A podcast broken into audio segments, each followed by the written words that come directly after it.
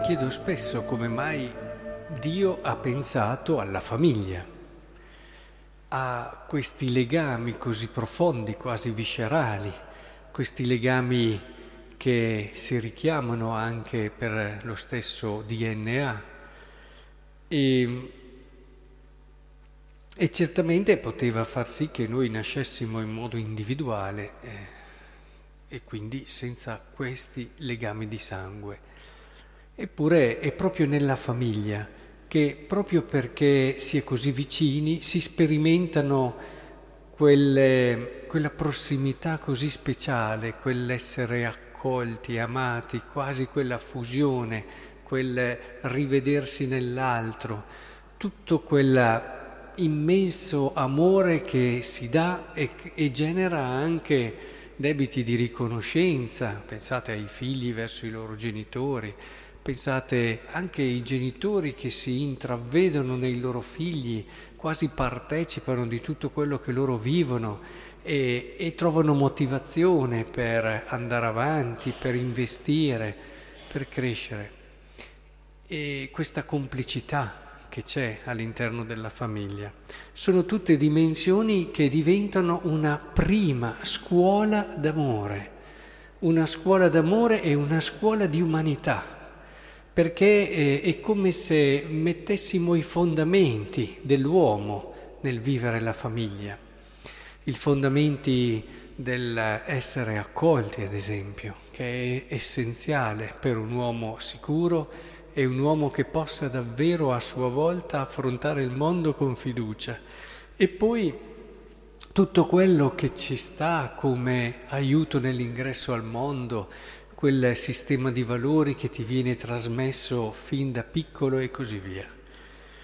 Bene, questo è importantissimo perché, come diciamo, come abbiamo appena detto, costruisce quella base su cui l'uomo potrà poi fondare la sua vita, fondandola sulle sue scelte libere.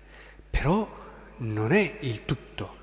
È un passaggio, il passaggio verso quella pienezza di umanità che ti porta ad aprirti alla famiglia globale, alla famiglia del mondo, alla famiglia dei figli di Dio e alla famiglia dell'umanità in generale.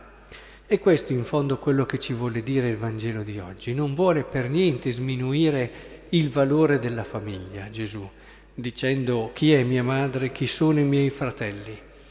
E tutto quel patrimonio che è proprio della famiglia e che è alla base dell'uomo è salvato ai guai. Noi lo sappiamo che senza la famiglia la società perde un nucleo essenziale, fondamentale e rischia di disgregarsi. Però Gesù dice tutto quello che tu hai vissuto e che ti ha arricchito nella famiglia deve servirti ad essere uomo, uomo per il mondo uomo che nella prospettiva della fede entra in, in quel legame con Dio, in quel legame qui dice con la sua volontà che indica relazione con Lui, indica amore con Lui e aprirsi a quello che è poi la sua maturità.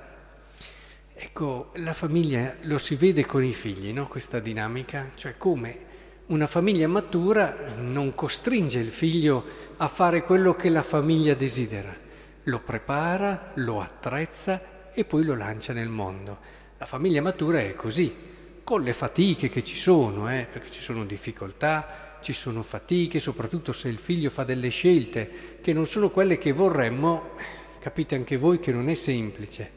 Però è così che la famiglia è matura e svolge la sua funzione. Poi i legami rimangono, però in questo sfondo di libertà e di missione, di libertà che ti permette di essere te stesso.